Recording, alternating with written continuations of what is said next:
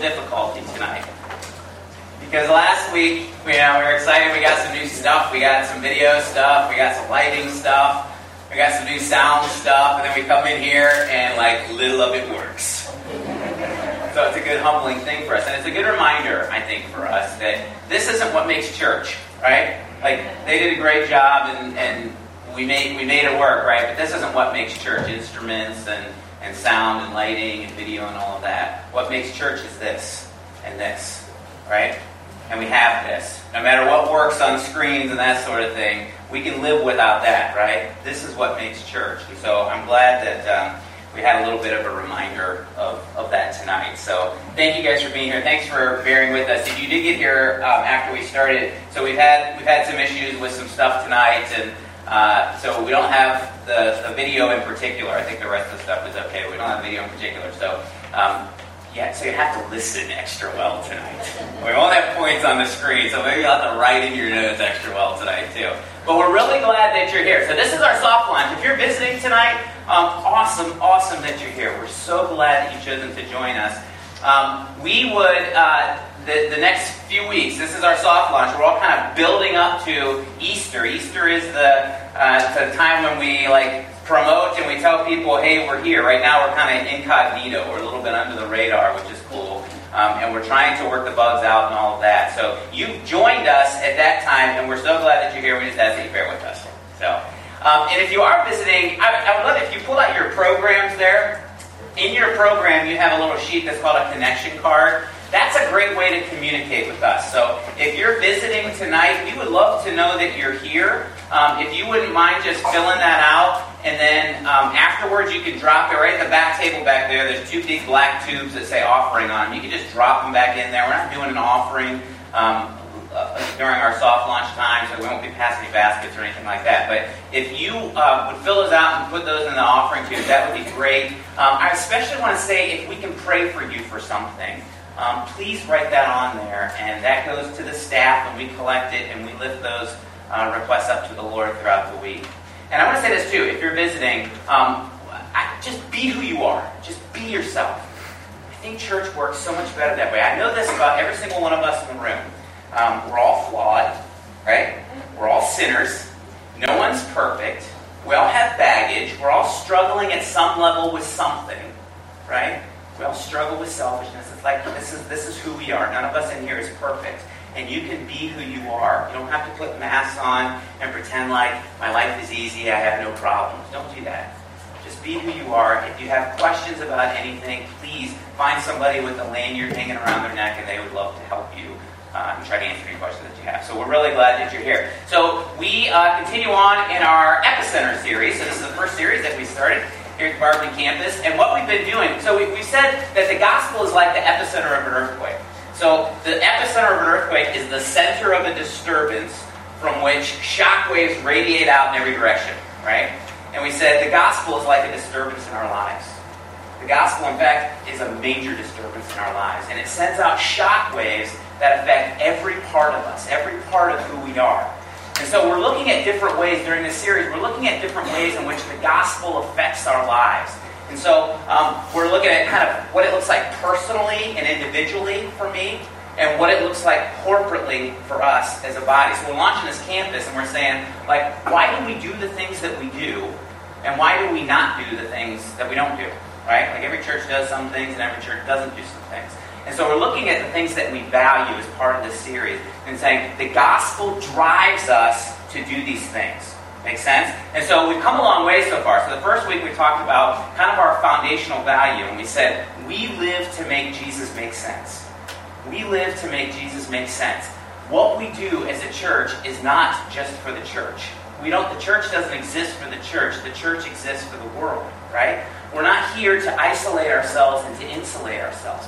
We're here to help make the gospel make sense, who Jesus is, to a world that's looking for hope, right? And so that's the foundational value of who we are as a church. We live to make Jesus make sense. And we will go to great lengths to make Jesus make sense to people that are seeking him. We will inconvenience ourselves, right? We will inconvenience ourselves to help people understand the gospel and who Jesus is. So that's what we talked about the first week. The second week we said we share life together.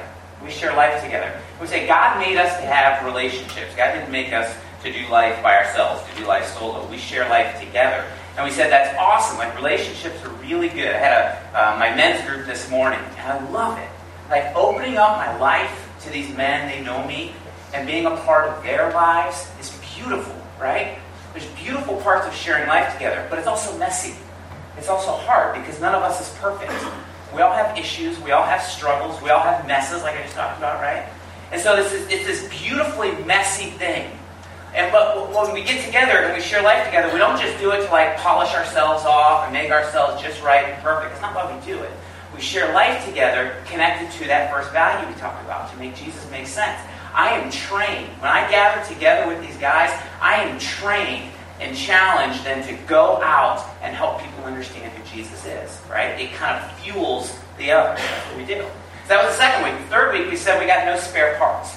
So we said everybody is important. Everybody is essential. And in the Bible, it talks about the church is the body of Christ. They use this metaphor of a body. So like, we're a body together. And every part of the body is essential. Every part of the body is important. And if one part's not working, or one part is not functioning properly, it affects the rest of the body, right? We talked about the ankle. Like, if I got an ankle that works just fine, but I choose not to use it, and I just like drag it like this, that's ridiculous, right? And it affects everything. It affects every part of me. And it's the same thing with the church. And so all of you have different gifts. You have different skills. You have different passions. You have different experiences that God has given you. And part of what we do as a church, and particularly as we launch this campus, is we start from nothing. Is we say, like, what is your part to play? We asked two questions that week. We said, what's my part? And am I doing what I'm designed for? Right? What's your part, and are you doing it? Are you doing what you're designed for? So that's what we talked about the third week. The fourth week, we talked about how much we value kids and students. We said, man, we really, really care about the next generation. We call them next generation leaders. We really care about them, because one day, the church is going to be entrusted, the leadership of the church is going to be entrusted to you guys, and all the other ones down there in the gym. And so we have a responsibility right now, as adults, right now in the church, to invest in the next generation, to help them understand who Jesus is, to help them understand who the gospel is. That's our responsibility, and we believe in that. We take that very serious. And so we will, as adults, we will sacrifice for the kids down there. So a big part of our budget goes to kids, and we're not ashamed to say that. Okay? We'll sacrifice a little bit for us so that they can love church and understand in very clear, tangible ways who Jesus is. And then last week we talked about we do hard things, which I love that. We're not afraid to do hard things. That's part of who we are. We don't run away from hard things. Even when other people run away from hard things, we say, no, we will run toward those hard things. Because God calls us to hard things. Many times that's how that works. He calls us to hard things. But the cool thing is, whatever He calls us to, He also promises to go with us into those things, right? He never calls us to do it alone. He calls us to do hard things, but He always promises to go with us. And then what's so cool is He gives us His strength, right? He doesn't call us to do it on our own. He promises to go with us. We have this beautiful promise in the Scriptures of the Holy Spirit living inside of us. It doesn't get any more close than that, right? Literally with us, living inside of us, the very Spirit of God. So He promises to go, He promises to give us His strength, and we promise to do it for His glory. We don't do it for our glory, we do it for His glory. So that's kind of where we've been, okay? And then today we're going to talk about our next value, our sixth value, and it's we live to give. And this is what we say. We live to give. We practice joyful generosity. We give our time, our resources, and ideas with ridiculous selflessness. I'm going to say it again because you don't have the screens to look at. Hey, can you just turn this one off? It's distracting. Just turn it off. Here it is. We live to give. We practice joyful generosity. We give our time, resources, and ideas with ridiculous selflessness. You know, it's funny. We got two little kids. I got a 8-year-old and a 5-year-old.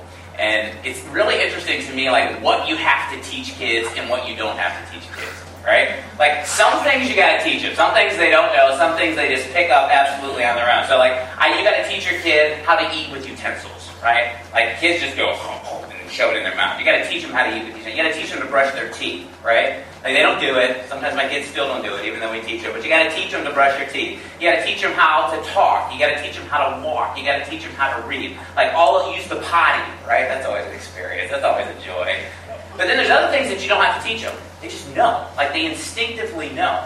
Like, you don't have to teach a kid how to sleep. When they're tired, they close their eyes and they fall asleep. You don't have to teach a kid how to cry, right? When they want something that they don't have, they instinctively know how to cry, right?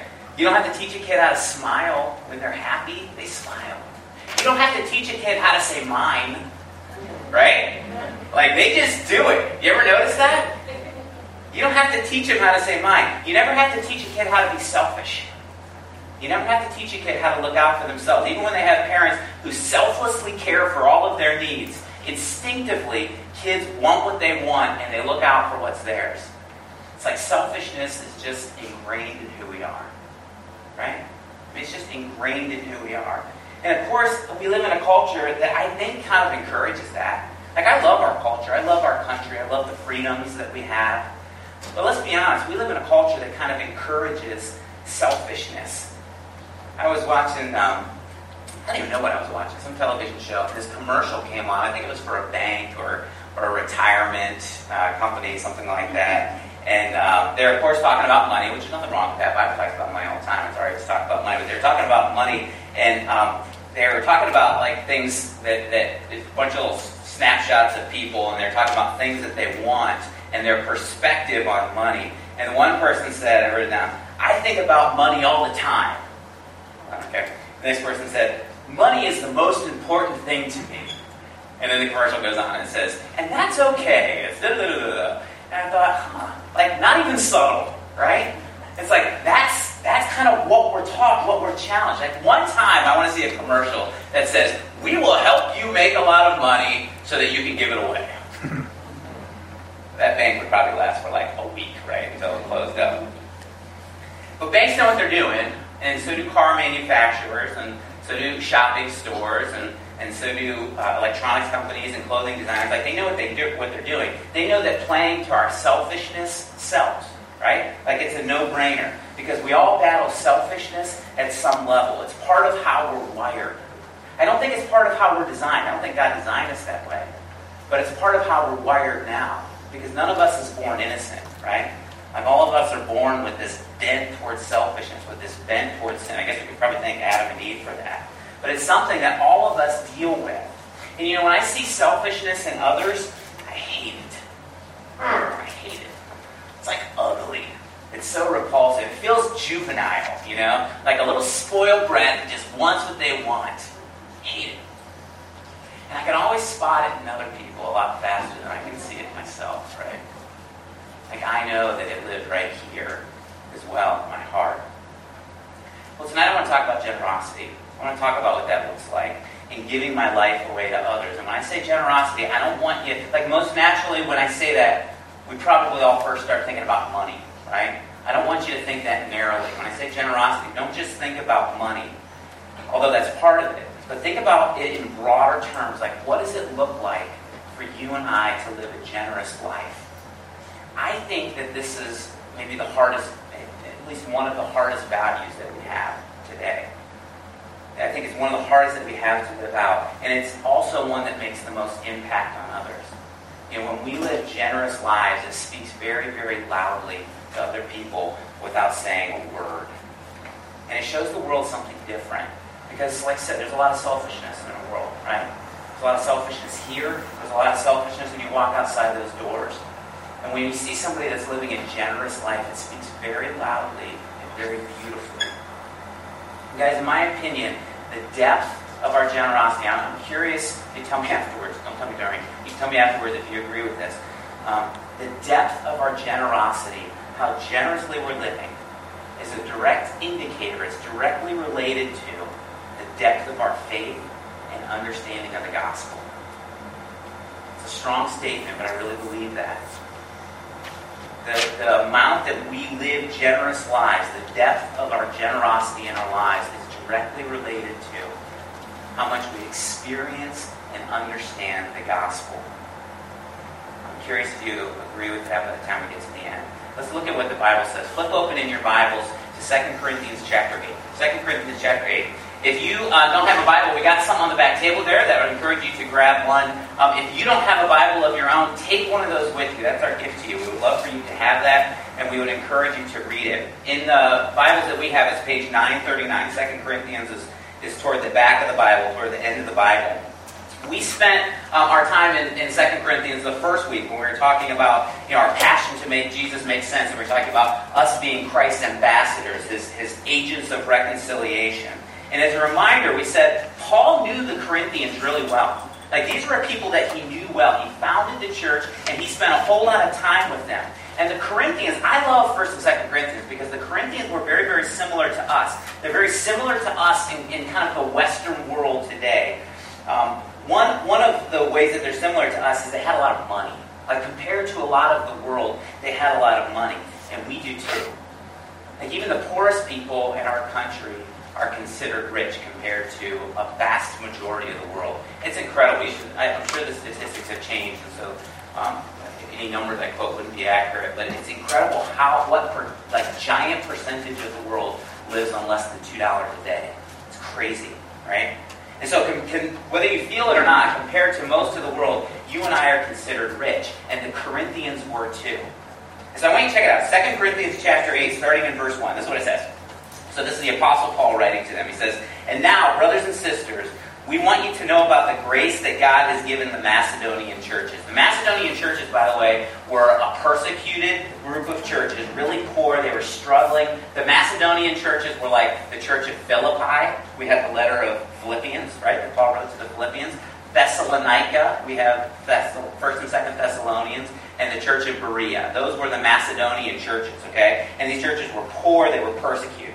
Verse 2, "In the midst of very severe trial, their overflowing joy and their extreme poverty welled up in rich generosity. For I testify that they gave as much as they were able and even beyond their ability. Entirely on their own, they urgently pleaded with us for the privilege of sharing in this service to the Lord's people." As Paul starts out talking about this generous life, and in 2 Corinthians chapter 8 and 2 Corinthians chapter 9, it talks about generosity. I encourage you to read it this week. It talks about what it looks like for us to live a generous life. But as he starts out talking about this, he talks about people that are living generous lives. So he talks about the Macedonians. And the Macedonians, again, were really different than the Corinthians. The Corinthians were like us. The Corinthians were rich. But the Macedonians were really different. They were very poor. So, like, a modern-day comparison might be, like, us being like the Corinthians and maybe folks in Haiti, for example, being like the Macedonians. Or folks in South Sudan who live on so little. Or maybe the Dalits in India. That's a comparison today. And so Paul talks about these people, and he talks about their generosity. And in verse 2 he said, "In the midst of a very severe trial, their overflowing joy and extreme poverty," I love this metaphor, "welled up in rich generosity. I testify they gave as much as they were able, even beyond their ability, entirely on their own. They had so little, and yet they were so incredibly generous." And you know what's crazy? The people that they were giving to, the people that they were giving money to, you and I know those people just as well as they did. Not at all. They didn't know him one bit. They were giving to struggling believers in Jerusalem. How many of these poor people living in Macedonia do you think had traveled to Jerusalem and actually knew people in Jerusalem? I would bet none. I looked it up. It's a 4-hour flight from Thessaloniki to Jerusalem. 4-hour flight. Can you imagine how many hours that is by boat or by camel? Right? I mean, the chances of them knowing anybody there is very, very low. And yet in their extreme poverty, they gave beyond generously to these people that they didn't know in their need. Verse 4 says they actually pleaded with, they begged, they pleaded with Paul and his friends for the privilege of giving to the Lord's people, the privilege of sharing the very, very little money that they had with complete strangers. Now here's my big question. Like, when I hear that, I don't know what goes on in your mind when you hear that, but when I hear that, I have one big question in my mind. I think, why? Why in the world would they do that? I mean, they didn't even, it seems crazy, you know? Like, it seems almost irresponsible. Because I'm sure that they had people all around them that they knew that had serious needs themselves. Like, why on earth would they be so generous in giving to these people that they didn't even know? Well, Paul tells us. Look at verse 5. It says, they exceeded our expectations. These Macedonians exceeded our expectations. They gave themselves first of all to the Lord, and then by the will of God also to us. So we urge Titus, just as he had earlier made a beginning, to bring also to completion this act of grace on your part, Corinthians, since you excel, Corinthians, in everything, in faith, in speech, in knowledge, in complete earnestness, and in love we have kindled in you. See that you also excel in this grace of giving. See, these Macedonians, they were changed. I mean, they were changed. They were absolutely changed. How are they changed? Well, they gave themselves to the Lord. They gave themselves to the Lord. See, we said earlier, selfishness happens by nature, right? Like, no one has to teach me to be selfish. No one has to teach my kids to say mine, right? They just do it, and they do it a lot, right? Or no one has to teach us to be selfish. It happens by nature. But generosity happens by grace. Selfishness happens by nature, but generosity happens by grace. In verse 5, it says, they gave themselves to the Lord. In verse 6, Paul calls generosity, calls giving, an act of grace. In verse 7, he talks about the grace of giving. They gave themselves to the Lord. They gave themselves to Jesus, and they experienced grace. And it welled up in them in generosity. You know what grace is? You know how to define grace? And one way to define it is unmerited favor. Maybe some of you have heard that before. Unmerited favor. There's nothing that I did to receive favor. I looked up another definition. It said, unmerited divine assistance given humans for their regeneration or sanctification. I don't even know what that means, I'll be honest with you. You know how I define it? This is how I define it. Instead of getting the punishment that I deserve, I get favor and reward. Instead of getting the punishment, this is grace, instead of getting the punishment that I deserve, and you deserve, we get favor and we get reward. And so I can be the recipient of grace, but I could also be the bestower of grace, right?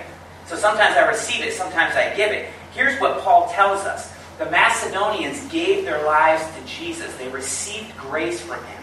Instead of the punishment that they deserved, they received favor and reward and salvation, right? They gave their lives to Jesus. And in response, they gave their lives, not just their money. Remember, we're thinking broadly here, right? They gave their lives, Paul says, their entire selves. They gave themselves to serve and bless Paul and these people that they had never met before. And now Paul is urging the Corinthians and us, as we read it, to do the same thing. Guys, we can't miss this, because this is huge for us. This is like a game changer for us. We've been talking about this all throughout this Epicenter series. The gospel changes everything. It is this monumental disturbance inside of us that changes every part of our lives, every single part of us, including our generosity. It's changed by the gospel. And the more and more that I understand the depth and the gift and the sacrifice that Jesus made for me, the more and more I want to show the world that same sacrifice and that same sort of blessing. And listen, if I'm having trouble, this is a strong statement. If I'm having trouble being generous with other people, maybe I don't understand the gospel.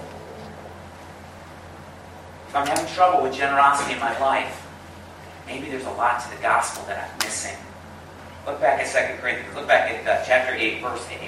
Paul explains this even more. He says, I'm not commanding you, but I want to test the sincerity of your love for God, of your love for Jesus, by comparing it with the earnestness of others, by comparing your love, Corinthians, with the Macedonians.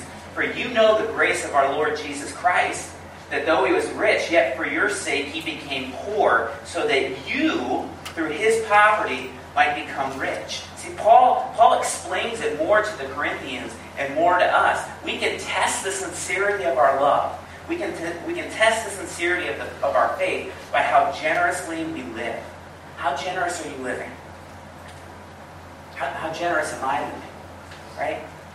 Look back at verse 9. He says, for you know the grace of our Lord Jesus Christ. Though he was rich, yet for your sake he became poor, so that through his poverty you might become rich. Paul reminds us of Jesus' generosity with us. And I think it'd be very appropriate for us to stop and be reminded of that same thing too. Guys, if we believe what the Bible says about Jesus, and I believe it with all of my heart, with everything that I have, if we believe that, he's God. The fullness of the Godhead rests in him. The Son of God is eternal. He's all-powerful. He's sovereign. He's holy. He's perfect. He's just. He's righteous. He abounds in love. And the eternal God took on flesh. Like, figuratively speaking, he stepped out of heaven and stepped into earth, stepped into skin. He became one of us. And he chose to limit his divinity to become human, just like you and me. And as one of us, he lived perfectly. Perfectly. Without sin even once. And he showed us how to live as a very real living example. And you would think, like as I think about it, you would think that when he came, when he stepped out of heaven and came to earth, when he took on flesh, you'd think that he'd come like as a king, right?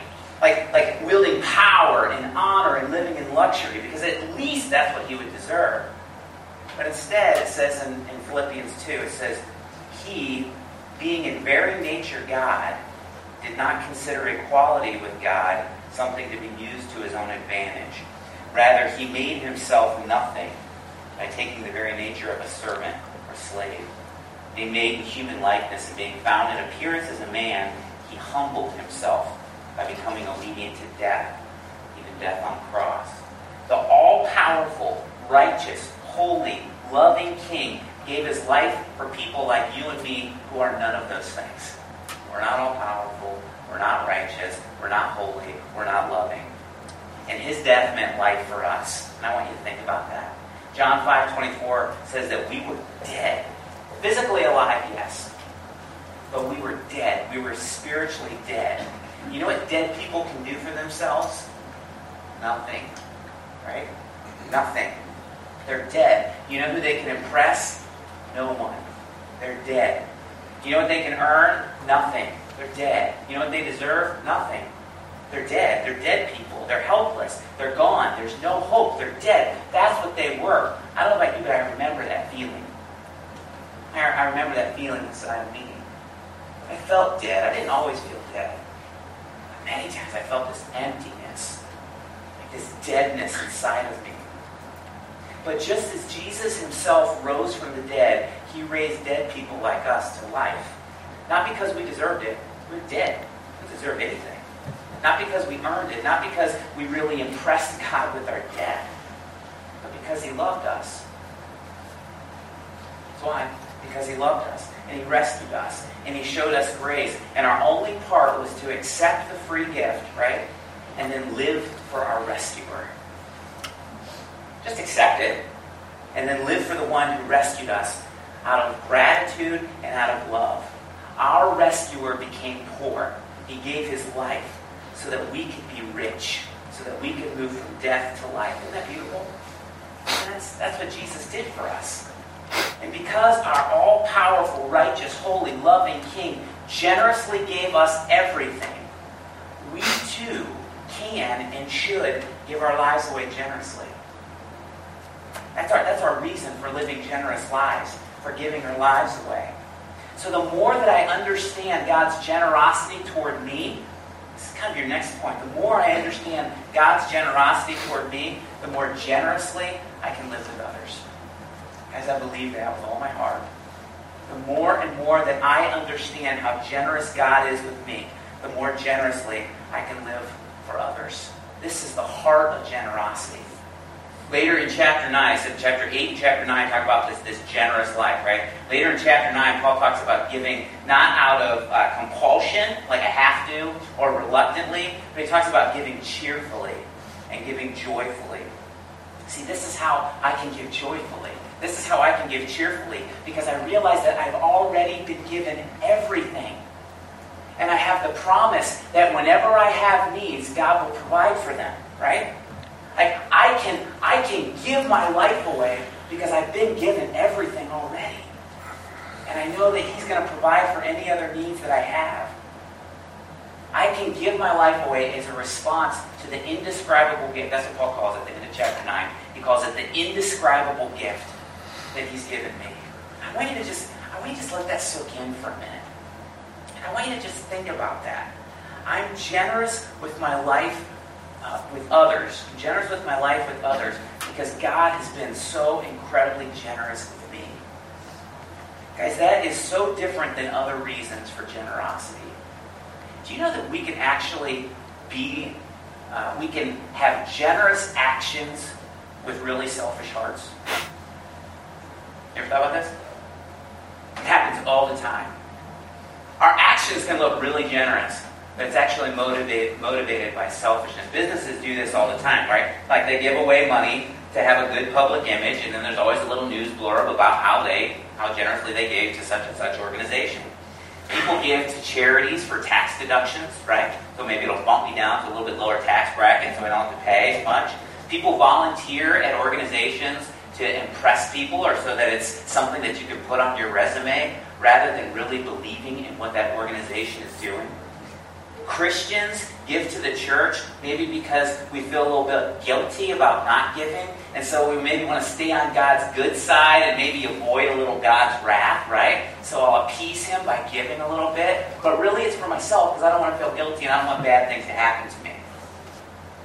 Or maybe the worst of all of them, Christians have been taught that they are to give expecting that God will give them even more in return. I think there's nothing else that drives me more crazy than that, because it is an absolute distortion of the gospel. And it is completely driven by selfishness. If you give because you expect God to give you, to make you healthier, wealthier, and wiser, it's a terrible reason to give. You're missing it. You're completely missing it. Those are absolutely wrong reasons for us to give our lives away. Those reasons are all about me. I want people to think highly of me. I don't want to feel guilty. I want to get more in return. I, me, me, me. How different are any of those reasons then? I have been given so much by God. Eternal life, forgiveness, peace, hope, joy, the promise of salvation one day, being taken from death to life. And because of that, I want to be like my rescuer. And I want to be generous like he is. And I want to give my life away to others. How different is that than doing it for selfish reasons?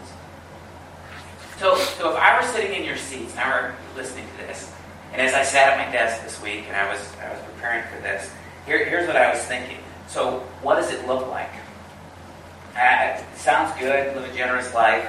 Like, let's get practical. What does a generous life look like? Like, does it mean that I'm just going to give away all of my money? I'm going to give away all of my time? I'm going to always be serving other people? I'm always going to be concerned about other people's needs? Like, is that what it means to live a generous life? Well, I don't think so. I don't think that's what it means. Paul actually goes on and talks about it. Later in chapter 8, verse 13, he says the goal in meeting other people's needs is not to give to the point of making myself poor. Then we still have the same problem. We still have poor people. It's just me who's poor instead of you who's poor, right? There's still needs. But he says the goal is that when I have more than what I need, I look to help others before I just focus on myself and what I want. When maybe one day I'm going to have needs, and other people are going to be able to step up and help meet my needs. I had a cool example of a generous life with one of you guys. I don't see him in the room. I don't think he's here right now. But a guy named Rob Williams, my snowblower, our last heavy snowfall, I was out snowblowing my driveway, which I love a snowblower, man. It makes it so much easier. And I'm out there, and like I'm at my last strip on my driveway, and all of a sudden it stops working. Where it's still making sound. It sounds like it's working, but the auger inside's not doing anything. So my first thought, so I'm not like a mechanically inclined person, so my first thought was, it's broken, I guess I gotta get a new snowblower, right? Like that's where my mind goes. But then I started thinking about it more, and I thought, well, maybe it's just something small. And so I called up my friend Rob, and I said, hey man, next time you're over here, will you take a look at my snowblower? Because he's really mechanically inclined. I said, will you just take a look at my snowblower and see what you think, right? Like see if you can figure out what's going on. And so he came over, he saw my need, and he generously showed me, gave his time. He looked at it, and he showed me what was wrong. It ended up being like a $10 belt. I was ready to buy a new snowblower. It's a $10 belt. I'm grateful for Ron. But he chose to help me. He generously gave his time and wisdom, his knowledge, his expertise, so that I didn't have to go buy a new snowblower. He didn't just shell out $500 and say, just go buy a new one. That's not what generosity is. He used what he had to help me in my life, in my time of need. That's a generous life. Getting back to Paul in 2 Corinthians, he goes so far as to say that maybe God has given us all that we have so that we can be generous with others. How's that for a little paradigm shift in your thinking? Maybe God has blessed us so incredibly much so that we can live generously with others, so that when others come to us, we can give to them. Maybe God has blessed us so much so that when we see needs, we can go, I can help with that. Contentment plays a lot in this too, right? I'm content with what I have, and I have extra, and so I can give to you. You ever look at life that way? Like I'm preaching to myself right now too, right? That maybe God has given me so much that I can be a blessing to others. You ever look at your experiences like that? Like maybe God allowed me to go through some of the hard things that I went through so that I can generously offer insight and companionship, relationship to people who are going through those things right then. You ever look at your time that way? Like maybe God has given me some extra time in my day. Maybe not so much so I can just sit back in my chair and turn on another basketball game, as opposed to invest in a little kid down the road and then have a daddy. Just spend time with him and teach him. You ever look at your checkbook that way? You open it up and you go, oh man, I got all my bills paid this week and I still have this much extra. Maybe I can look around and I can see who God has brought in my life that I can make a difference with, who has real needs that I can help meet. Maybe God has given us all that we have so we can be generous with others. This is not like from the inspired Word of God from the Bible, but this is what Marcia and I do, and you can see if it's helpful for you. This is kind of how we approach generosity. The first thing we do is we look at our very basic needs. We look at our needs first. I'm talking like food, shelter, and clothing, right? And we say, do I have those needs met? Do I have those very basic needs in my life with my family? God has entrusted my family to me. I want to be a good husband. I want to be a good father. Have we met our very basic needs? And I'll be honest with you, that hasn't been a stretch for us. We've never longed for food, clothing, or shelter. God has provided for that. Maybe it'll be different one day. But at this point, that's not been hard for us. So that's the first thing that I look at. The second thing I look at is at what are the needs of others that the Lord desires us to meet. So we try to be generous off the top, right? Like we've got our absolute basic needs met. Now, who is the Lord connected with us that maybe we can bless? You know, and we start with church because I feel like that's really important. I think that's a precedent in Scripture, and so we give generously of our time, of our skills, of our resources, of our experience, of our money to the church, and we look for other people that we trust, that we believe in, who are in great need that we can help. That's what we do. So we start with our very basic needs, make sure those are met. And then we say, what are the needs of other people that they have? That's the second level. And then the third level is we said, like, our wants. Like, we focus on our wants. What do I want? It's not wrong to want things.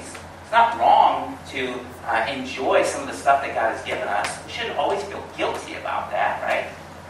Like, I wanted some new shoes. You guys like my shoes? These are the coolest shoes I've ever owned. I wanted some new shoes this week.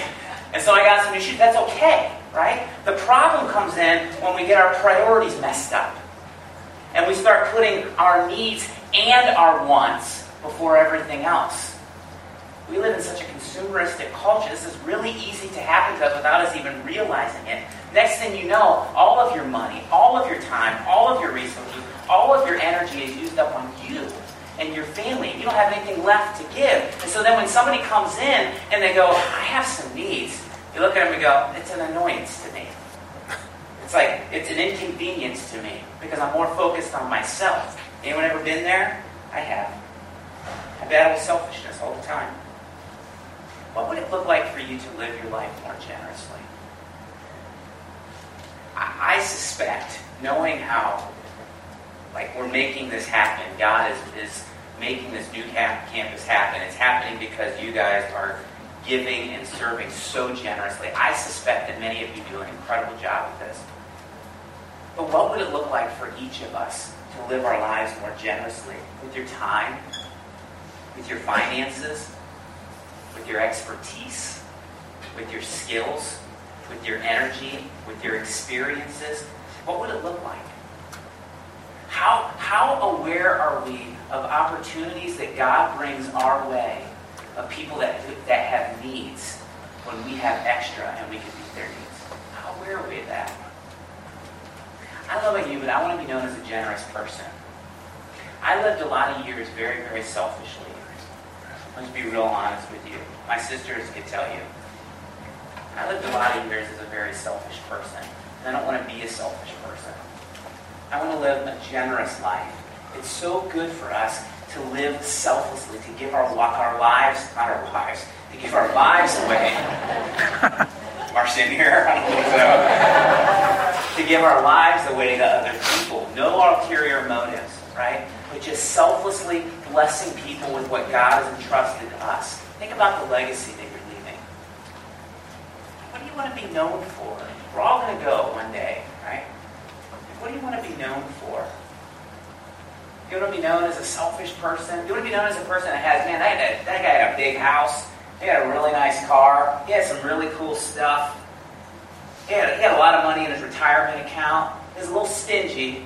He didn't really help people. He didn't like to give very much. Or do you want to be remembered as selfless, as giving?